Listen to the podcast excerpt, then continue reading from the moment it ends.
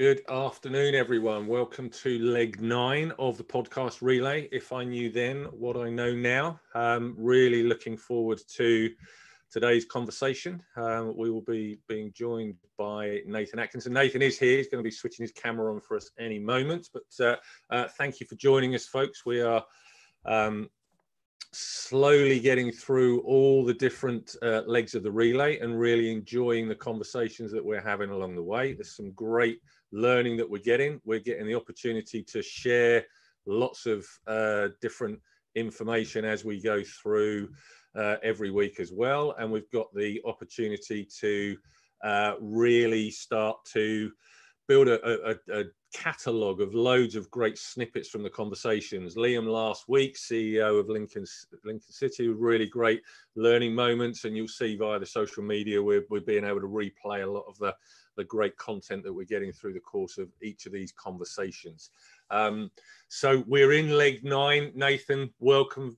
Uh, great to have you here as well. So those of you joining, Nathan is the founder of Rethink Food uh, and I'll a creator of Rethink Food. So I'll, I'll, let you give your own title in, in a moment, Nathan. But um, I know Liam, when he handed over last week, was really sort of excited about the work that you've been doing, the way in which you've reinvented yourself, I guess, over the course of your career to date so far. So, so ideal opportunity for us to reflect on some of the learnings that you've had along the way. So, uh, thank you for being here. And I guess for everyone tuning in, Nathan, I, um, what one whereabouts are you? Two how is lockdown going for you so far? And and three just a little bit about you know the story that got you here. All right um, so thanks very much for giving me the opportunity to come along and, and share my story today. Um, i'm in leeds. Um, lockdown has been intense. Um, as an organization we have been able to be very responsive and, and actually um, grow as a business and an organization, which is great from a, a business point of view, but actually it is sad because in so many ways we are dealing to respond to families that are in crisis and people that are very vulnerable. So it's kind of a, a bit a bit of a difficult place to be, but mm-hmm. the, the, time has passed really, really quickly. Um, it has been a very positive time, and the reason for that positive um, sort of those outcomes has been strategy. Um, right at the beginning of lockdown, we we sat down and we set our stall out of what we were going to do, what we weren't going to do, uh, and how we were going to go about that. So it was very much risk assessing as many different elements as possible. Um, and having that sort of strategic approach from the start has actually um, led to, to quite a few successes within the last uh, 15 to 16 weeks. Great. Uh, uh, so we'll get into a little bit more of that as well because that's going to be really interesting. And and and your background, you know, before rethink food, what what what you know, what was the journey to get here, and then sort of what inspired rethink food, and what's the philosophy behind it? So uh, my background is in education, um, primary school education, um, and um, spent 10 years as a head teacher with, as part of that journey. Um, and in 2014, I took up a post at an inner city school in Leeds. Mm-hmm. Um, I always want challenge and was something that, that was really important to me, working in vulnerable communities. And in 2014, I, I got that opportunity. It was a big school, um, so nearly 700 pupils on roll. Um, it served uh, a community that was in the bottom 2% of deprivation nationally. There were 48 languages spoken in the school. We had a, a resource provision for children with autism. So, in terms of challenge, it, it most definitely was that. Equally, it was the most amazing, wonderful place to be, but, but the challenge was, was actually at times off scale. Um, early in that, the leadership there, it became clear to me that a lot of children were arriving at school hungry. Uh, one day after school holidays, we had an incident where our gas had failed in the kitchens. And so we had to give the children sandwiches for their dinner. And the behavior in school that afternoon was really bad. Now, one of my beliefs is that all behavior is a form of communication. So rather than shouting at these kids and saying, you, are horrible because you've done this, this, and this, I, I sat down with some and I said, I can't imagine what it must feel like to be so angry that you've done this, this, and this. And it's not acceptable, but, but what's going on? And one of the older boys stood up and he said, I'll show you. And he pointed to his stomach. He said, It hurts here.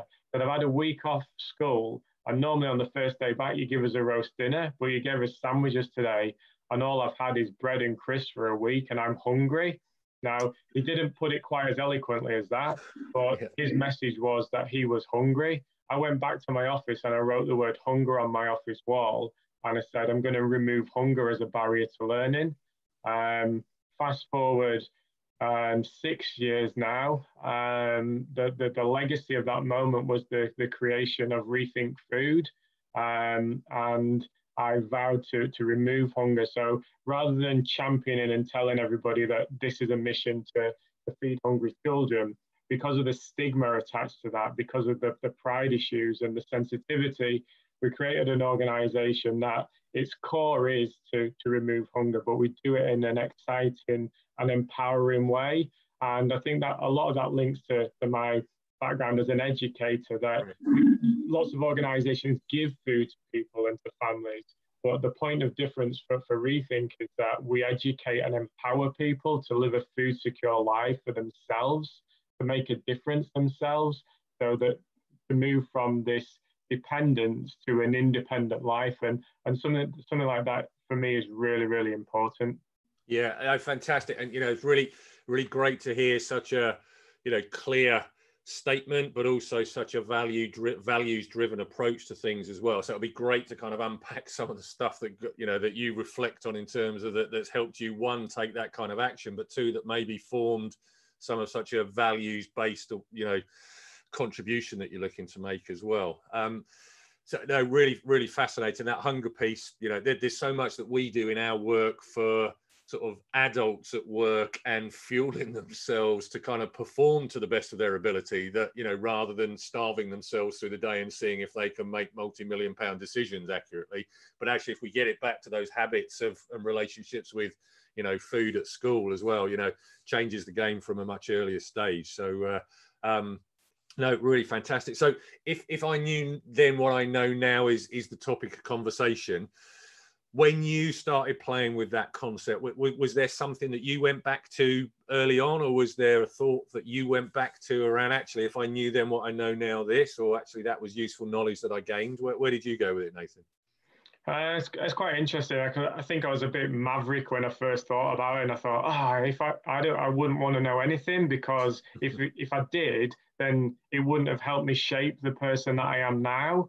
And because I think that everything I've been through has sort of it's been like a toolbox of life. All these experiences have gone into that toolbox, and now is the time to be able to to use some of those tools. And I think that was probably a naive way of thinking about it, but the deeper that I thought about that, and the more I went into it, I guess it, it came out that actually it, it's okay to to get stuck, and it's okay to at times make mistakes, and it's mm-hmm. okay mm-hmm. to be wrong. And so that if if I if I knew that then, then a lot of the anxieties, a lot of the pressure that I put on myself, um, to, the extent of not living a, a, healthy life and, and struggling from a mental health point of view, uh, at times probably drinking far too much to, to find ways of coping with that. When actually, if you knew that that was part of a progression in life and was part of a process, um, I think that that, that that would have probably made a, a few, made a difference. And and another thing that when really reflecting and thinking deeply about it is the issue of time. Right. Um, I, when I was younger, um, time was a very limiting factor in my life, and I was very much ruled by time. But equally, from a time perspective, was pace. It was always about what's next what can I do next? What can I achieve next? And I can even link that into to running the London Marathon. I trained really hard. I worked really hard. I became obsessed with the numbers, and I, have been coached um, softly by yeah. somebody around sort of working towards a marathon. And a couple of days before I went down to, to do it, he, he said to me, Don't forget to smell the roses.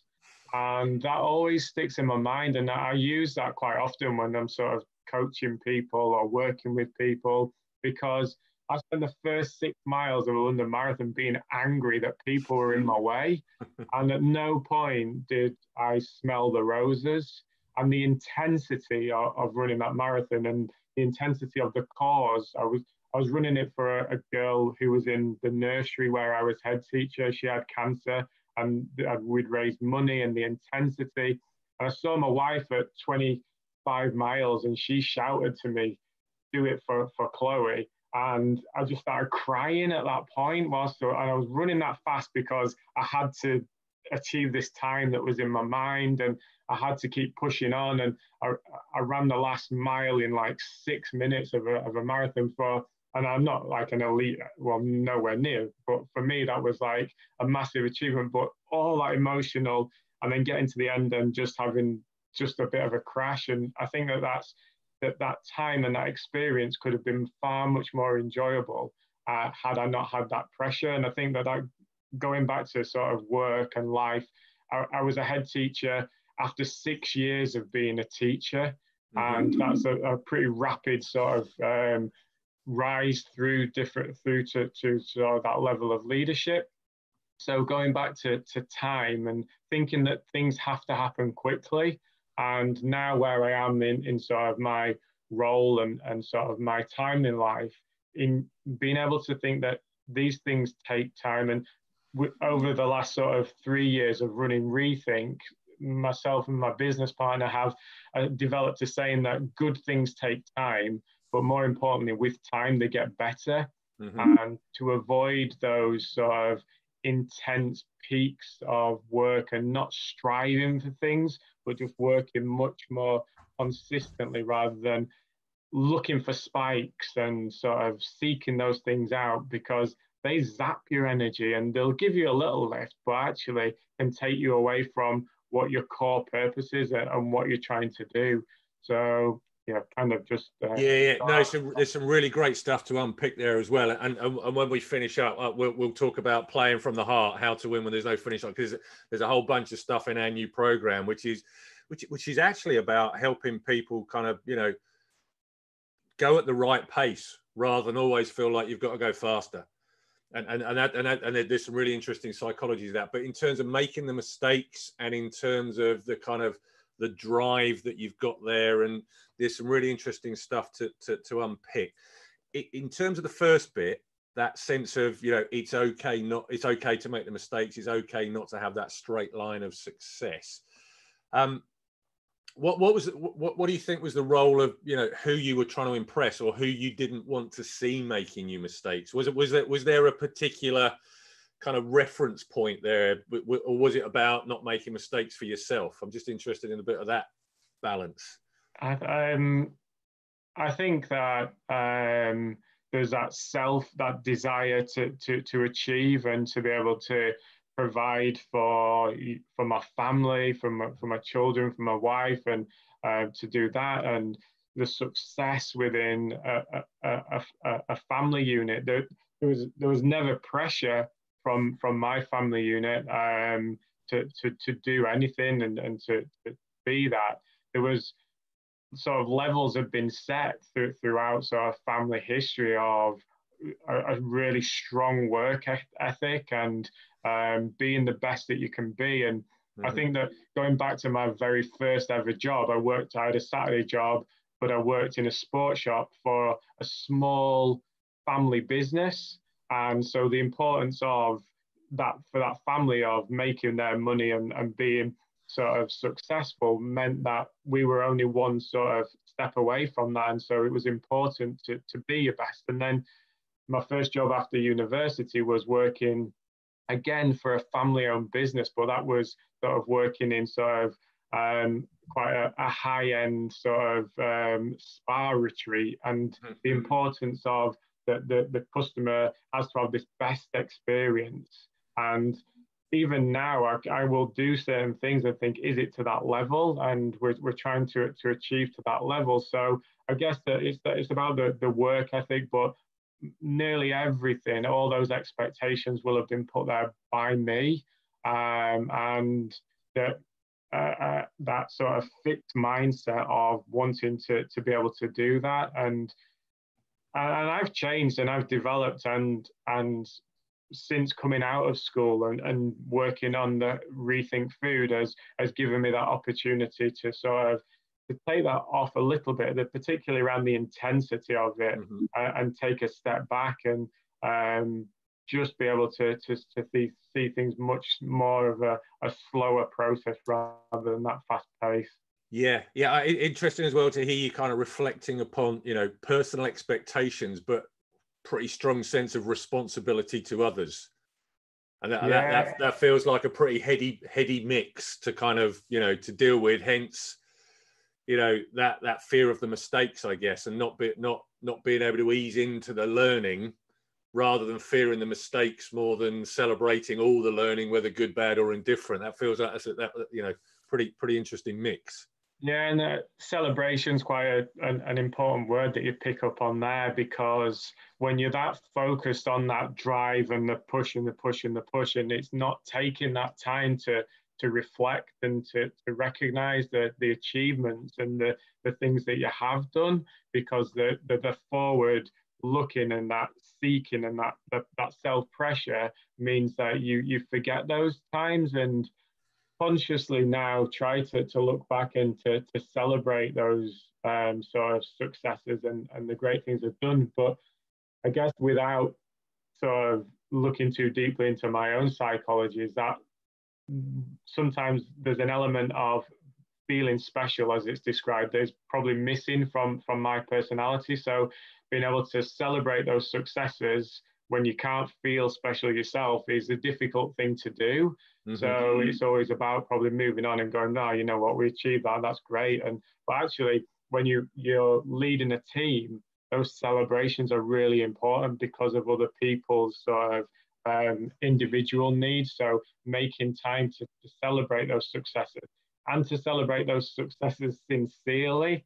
Um, I've, I've had to, to work hard and um, to, to make sure that my face is saying as much as the words are as well yeah. so that there's that genuine sincerity because if you you've just got a tick list that says I have to say well done and congratulations to this person, tick it off, then you might as well not bother saying well done and thanks at all. But I guess that because of personality traits and, and sometimes things like that are, are difficult. And when you're working in an organization, you're leading an organization, people skills and relationships with people are, are so important. And um, when uh, from from my own sort of personality, put me on a stage in front of a thousand people, and I can come alive.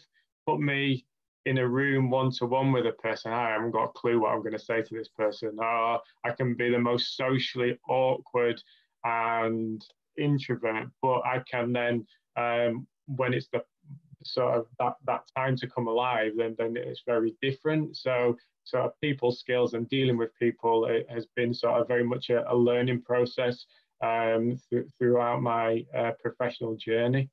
Yeah, and and was was there any particular support that you got with that, or insight that you provided that actually was one of those kind of right? I know that now kind of points. Was was there any particular advice or useful stuff that you read that that helped with making that shift or feeling more comfortable with that variety of leadership responsibility? I, I think going back to being in the classroom as a teacher um, and starting to, to be aware of children's special educational needs and mm-hmm. particularly mm-hmm. looking into like the autistic um, spectrum, uh, looking at um, OCD, all these different kind of things. I, I've got it's like tick, tick, tick, tick, tick.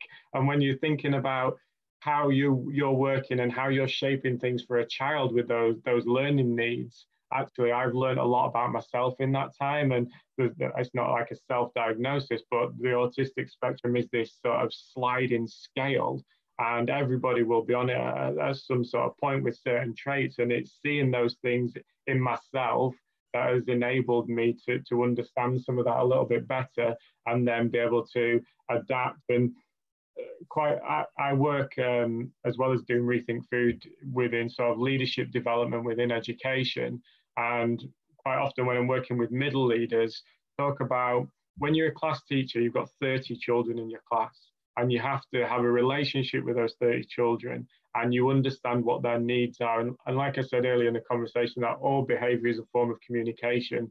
So yeah. unpicking those elements so that when you become a leader, it's no different from working with your class. You've still got your own class and you're still working with that group of individuals. It's just that now they're, they're adults. And so it's understanding sort of what their needs are and being able to communicate. So some people will be able to read uh, an email that's sort of two sides of A4. Some people might need that in sort of half of that space. Other people need you to speak it and to be able to say it.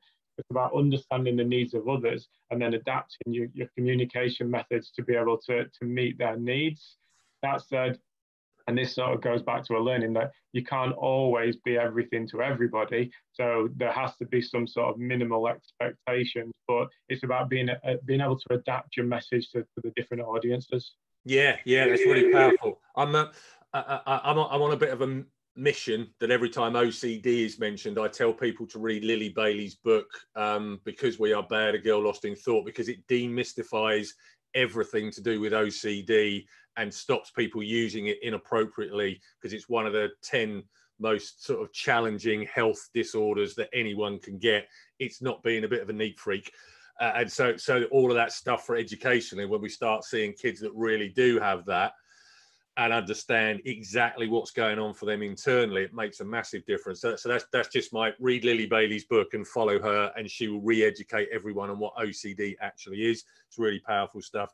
But I, I think the other bit that comes out really clearly there, Nathan, is that that sense of the leadership responsibility of delivering the message with the audience in mind, rather than delivering it how I'm comfortable delivering it and you know kind of what what what do they need from me? What rather than what do i fancy telling them in what kind of style? Um and that, that's a pretty big shift isn't it? Yeah absolutely. And, you don't you're not wanting to, to be a dictator. You're trying to get those people to that that common place. And that that very much uh, as much as the message it's the delivering that message and the content of the message and making sure that it always goes back to your why. So the, the whole Simon Sinek of, of start with why and making sure that it's that why that drives you. It, it's not about what you're doing, it's about why you do it. So like with, with Rethink, we can tell you all the different programs that we do and that's really exciting. Uh, and I could walk into a room and tell people about that and they'll, they'll go away. But the focus in my presentations is why we do it. This is why we're doing it. We're improving outcomes for children, young people, and their families. We're removing hunger as a barrier to learning. And it's about that education and empowerment for, for those people that is really important. And it, when you, you think about all different kind of marketing elements, it's it's it's like buying a drill. You don't you don't go out because you're wanting to buy a, a six millimeter drill. You're going out because you need a hole and it's the drill bit that's going to get you the hole kind of thing. So it's making sure that you, you can communicate effectively as well and using that why as the important driving factor.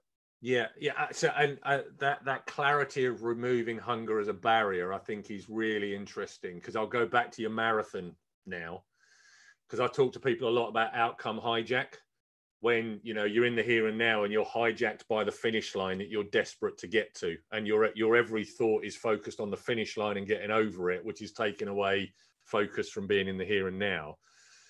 So given that your marathon one was one where the smelling the roses was difficult and given rethink food has got kind of a, a remove hunger as a barrier you know it, does that feel like a finish line that we haven't removed hunger yet we need to get closer to it? Or is it more of a point of arrival that you're excited by seeing how much closer you can get to it each day? Yeah, this is um, a piece of work that is going to go on for for a long, long time. And um, a couple of years ago, I was at a, a, a, networking event. I was sat next to a guy, and he, he asked me what I did, and I was telling him about it. He said, "That's really interesting." He said, "Let me tell you about a place where um, they provide food for the families. They even started to offer facilities where they could wash their clothes and they could do X, Y, and Z. They had this whole wraparound care. And I was like, wow, where, where's that? He said, it's Bradford and it was in 1930. So um, that that shows that even though we, we've we've, we've made progress. There's still an, a, an awful long way to go. And the current situation that, we that we find ourselves in now, this crisis, from, from my point of view uh, and, and our, our perspective as, a, as an organization, the crisis legacy is going to be far harder hitting the families, the, the vulnerable families, where there's a lot of support out there at the minute. But when everyone goes back to work, when restrictions continue to lift, people go are, are back to work. Um, that a lot of that goodwill and that support is going to disappear, and a lot more families are going to be vulnerable. So um, this crisis legacy is something that we're, we're really focusing on. But but interestingly, we're already looking beyond the crisis legacy to building a brighter future. Mm-hmm. And through education again and through giving children and young people a voice in this particular uh, time that we're in, we, we really want to, to help them work towards build that brighter future. And we're able to do that through the medium of food uh, and particularly looking at that from an environmental perspective. And again, that sort of outwardly telling people we're doing this to save the planet. What drives us every day is that we're doing it to improve it for, for, for children and young people.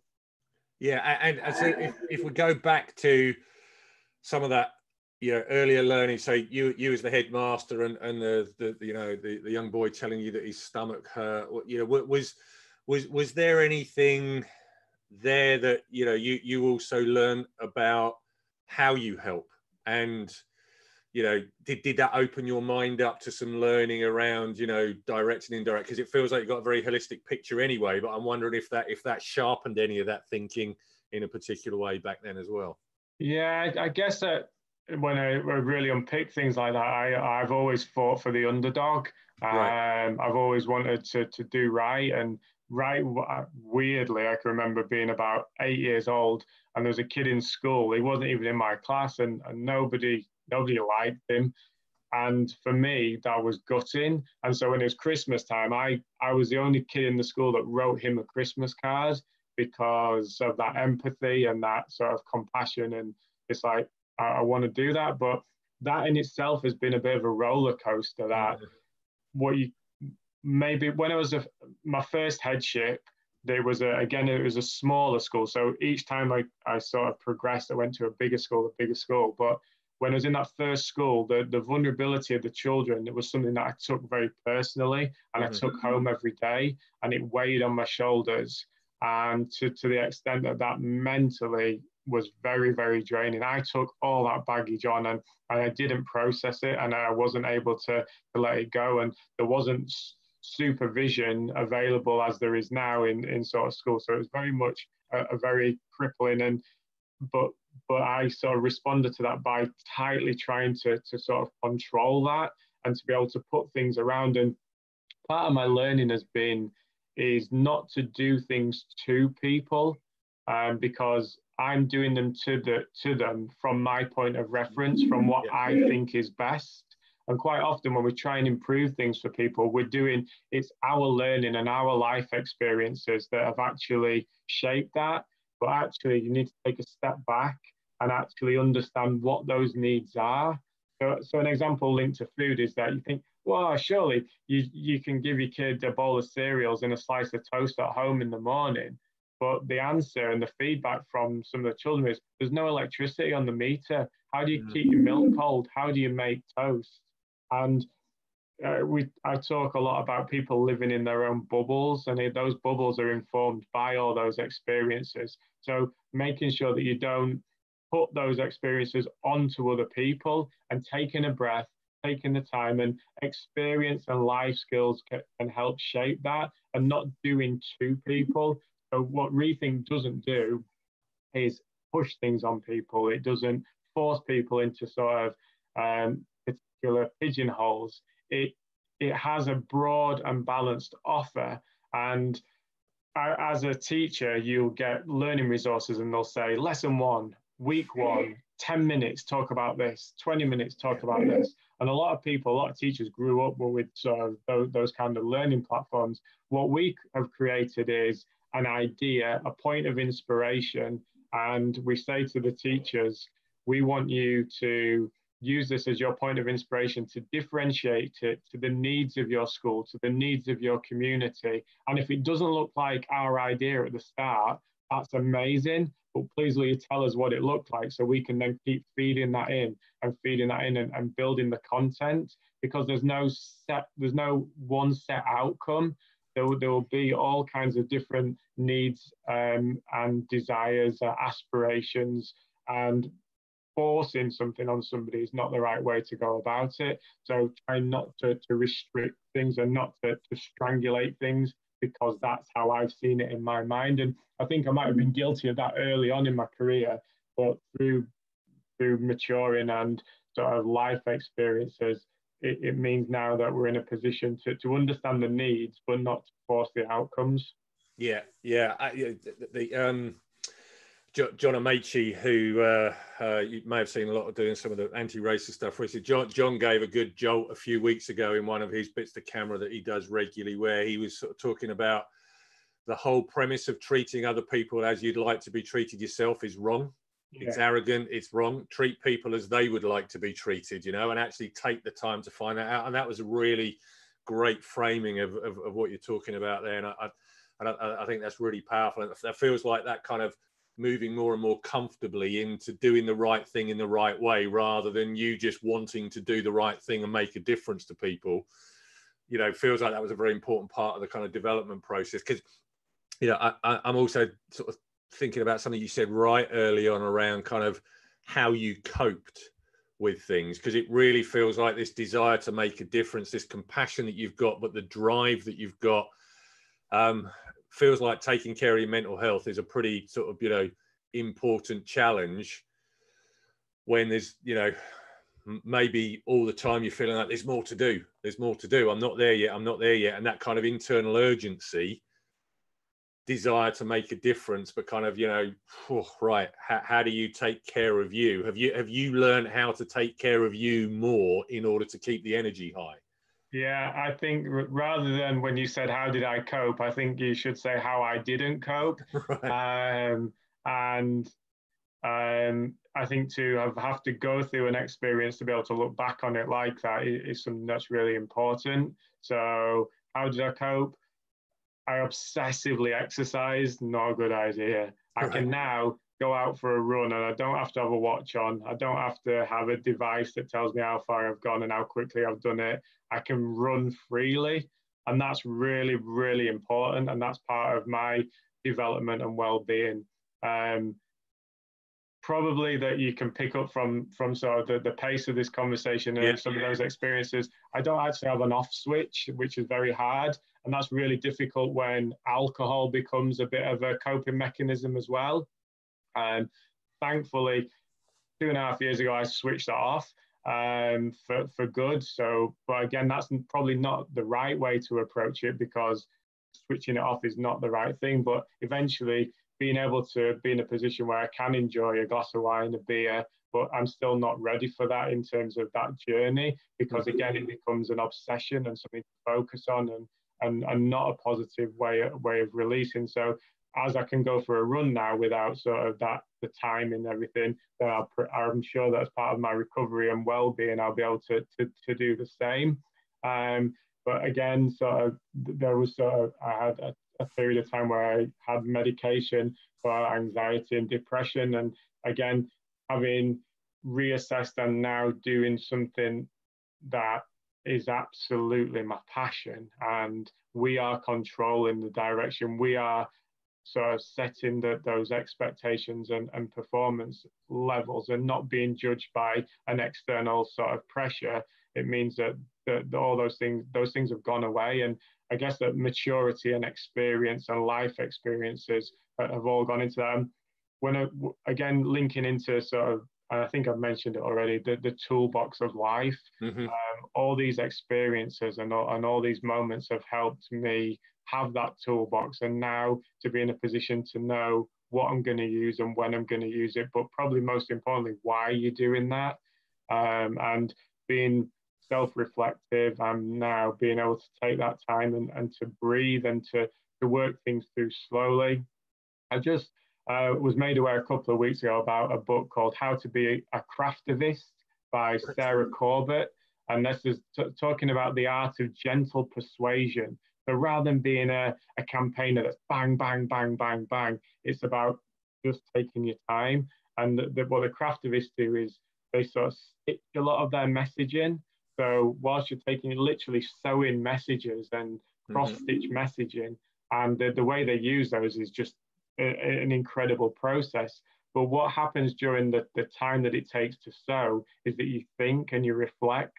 So you can't rush your message out to somebody and say this because you haven't done it yet. And so you've got to think about it and you refine it all the time. And I, I, I'm able to relate that to a project that I'm doing at the moment. So at the start of lockdown, I planted some lettuce, basil, and uh, rocket so we, we planted these seeds uh, as an experiment to show because we, we, we introduced growing into classrooms and we use these aeroponic towers. So I wanted to show that aeroponic growing versus growing in soil. So we did this little mm-hmm. thing for social media and it was a little bit fun. But at the end of it, I decided not to harvest all the crops, but to let them go to seed. Right. And to let something go to seed takes time.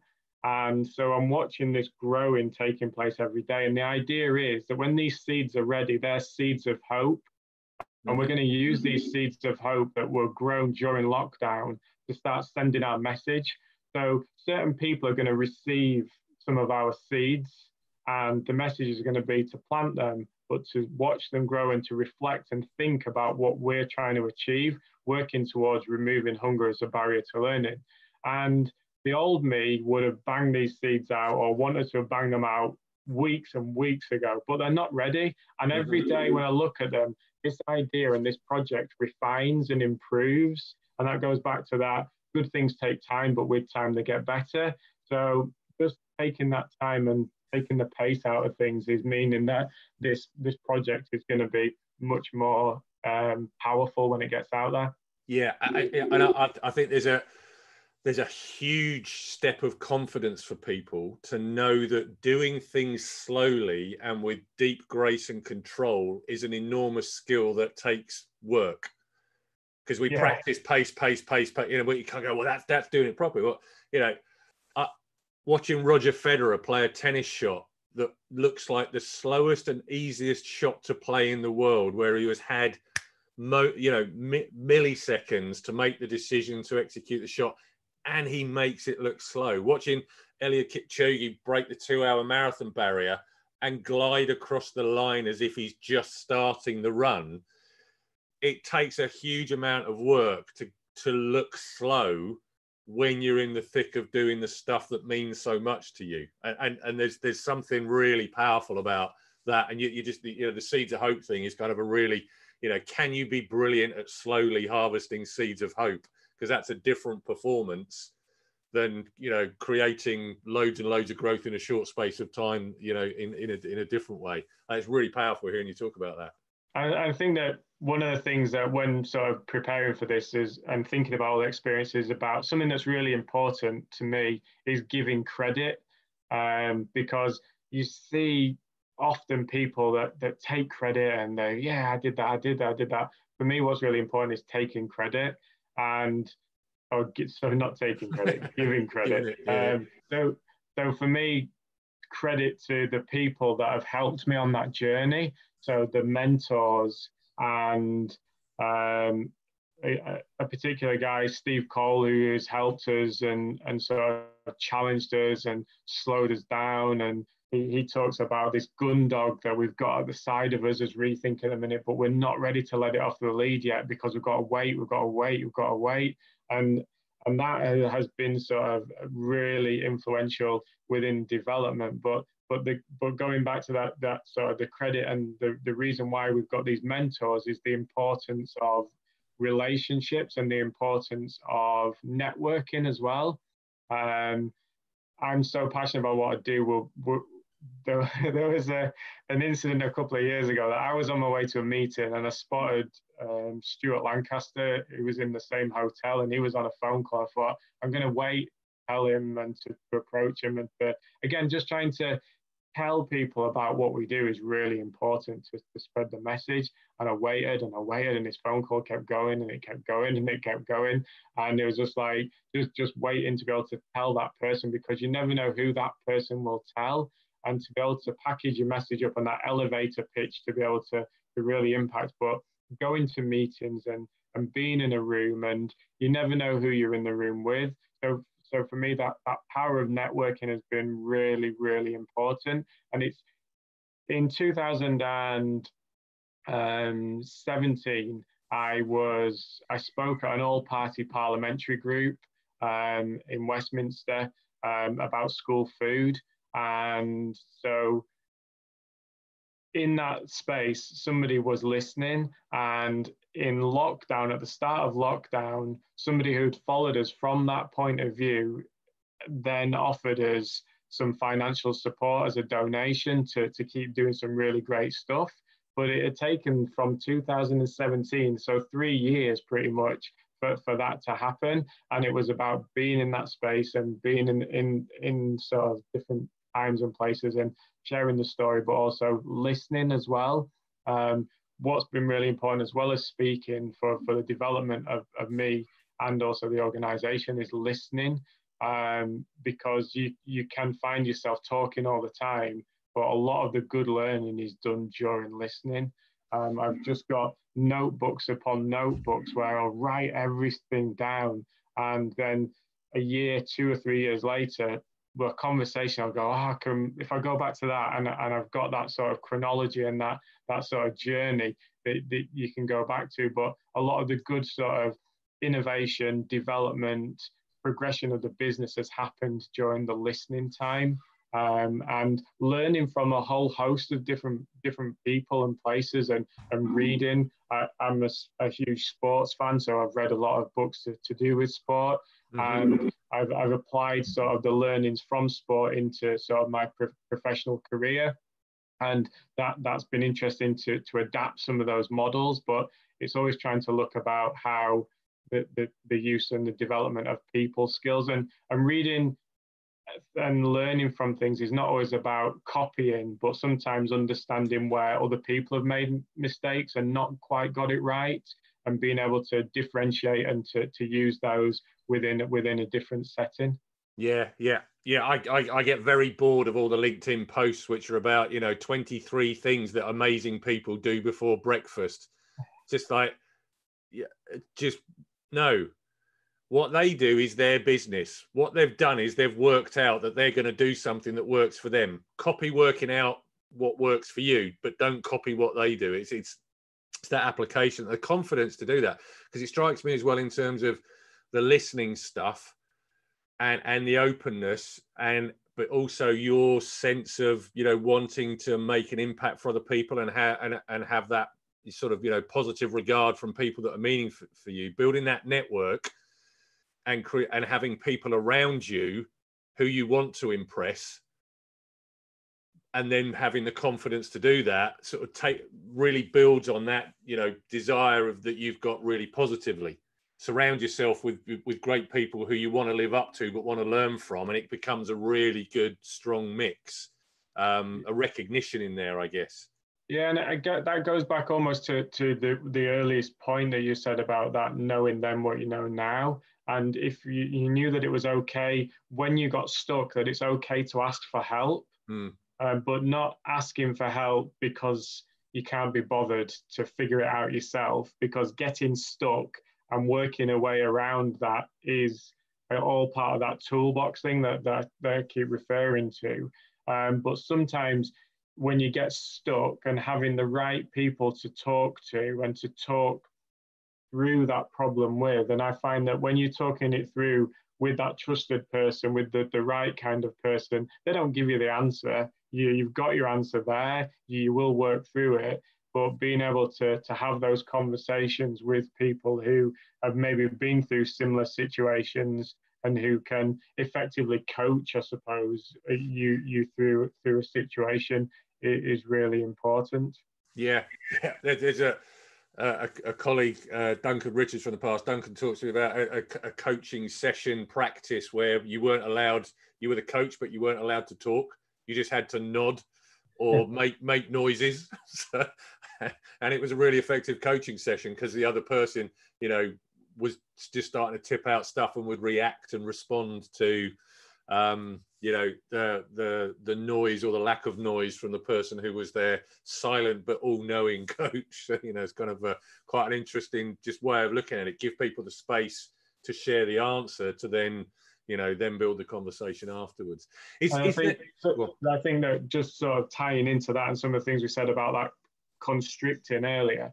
One of my greatest successes as a, as a coach as a sports coach was with my uh, a girls football team. And sort of I, I took them uh, under uh, under 11s and then under 14s they won the league and cup double which was just like it's a mic drop moment. It can't get any better than that packing whilst, you whilst you're doing you're doing all right. But when those when i first started i really was they were doing these this this group of girls were, were playing football by because i was teaching them and i was had these drills set up and they, they were very unsuccessful.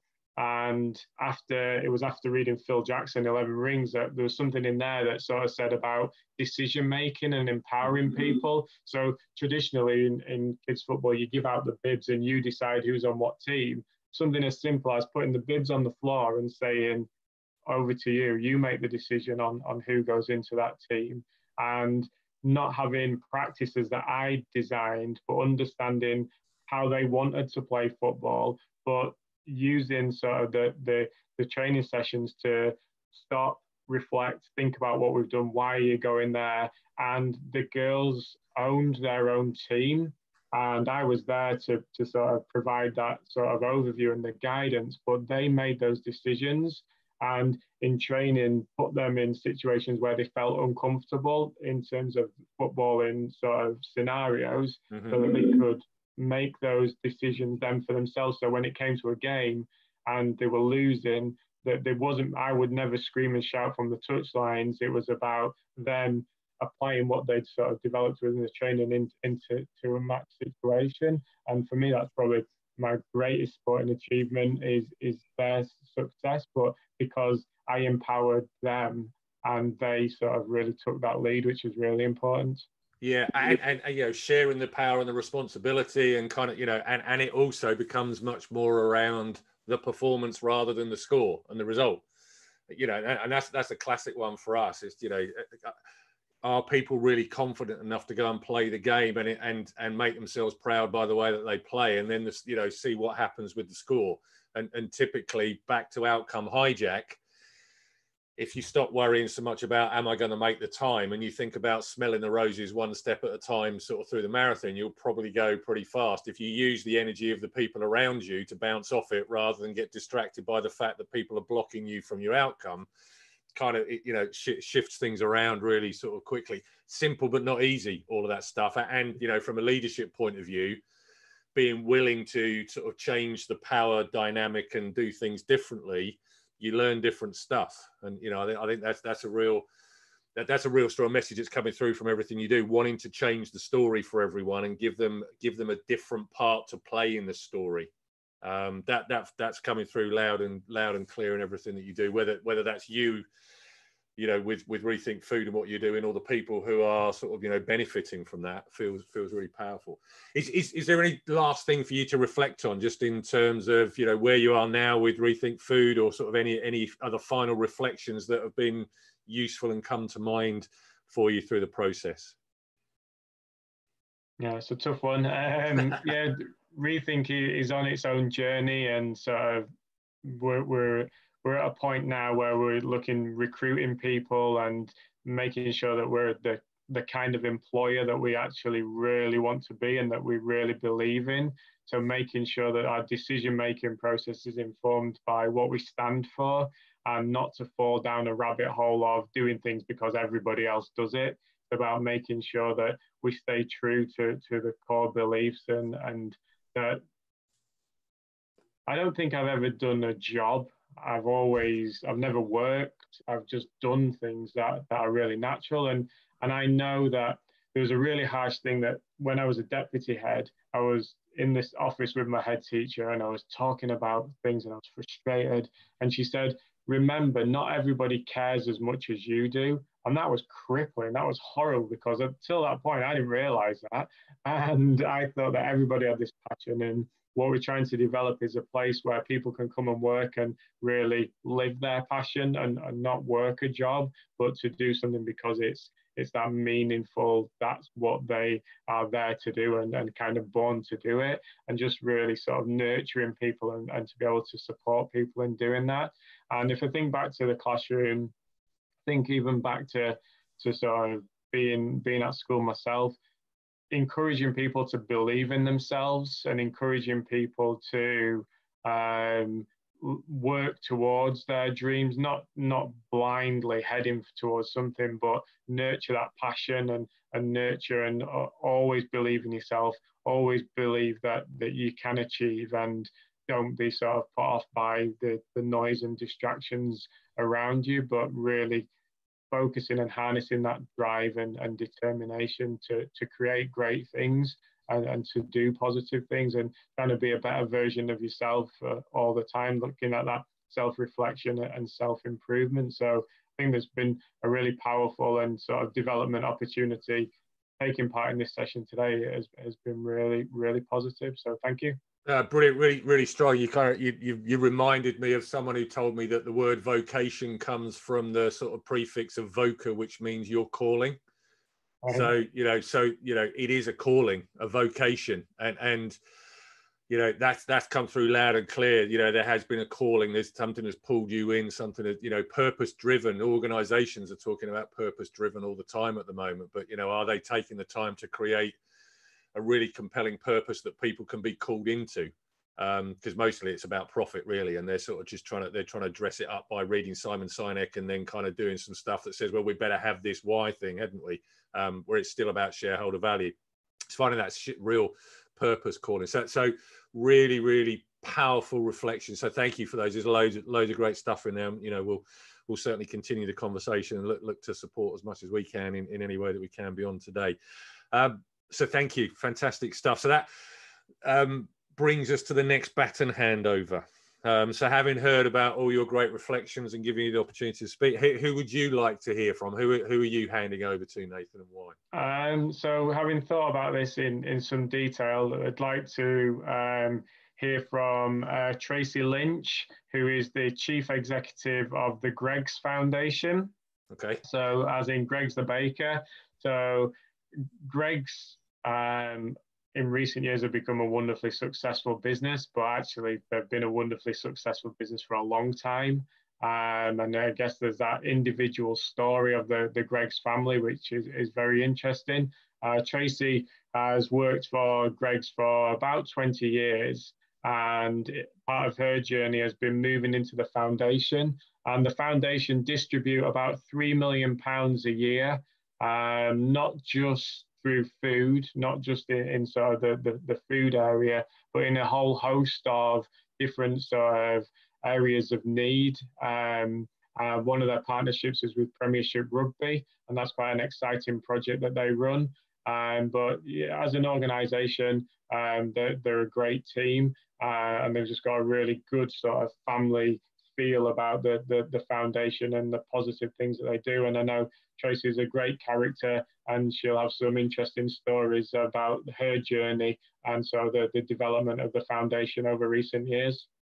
Oh, fantastic! That, that, that, sounds like a really great next conversation to step into as well. So thank you. That that's a really really looking forward to that one.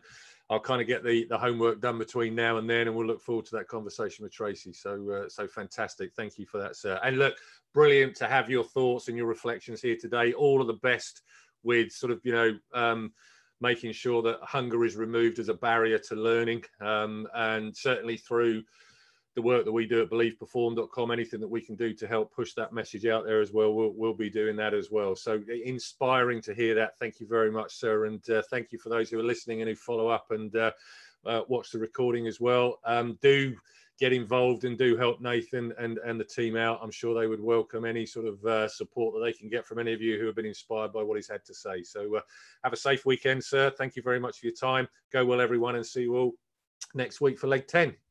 Thank you very much. Take care.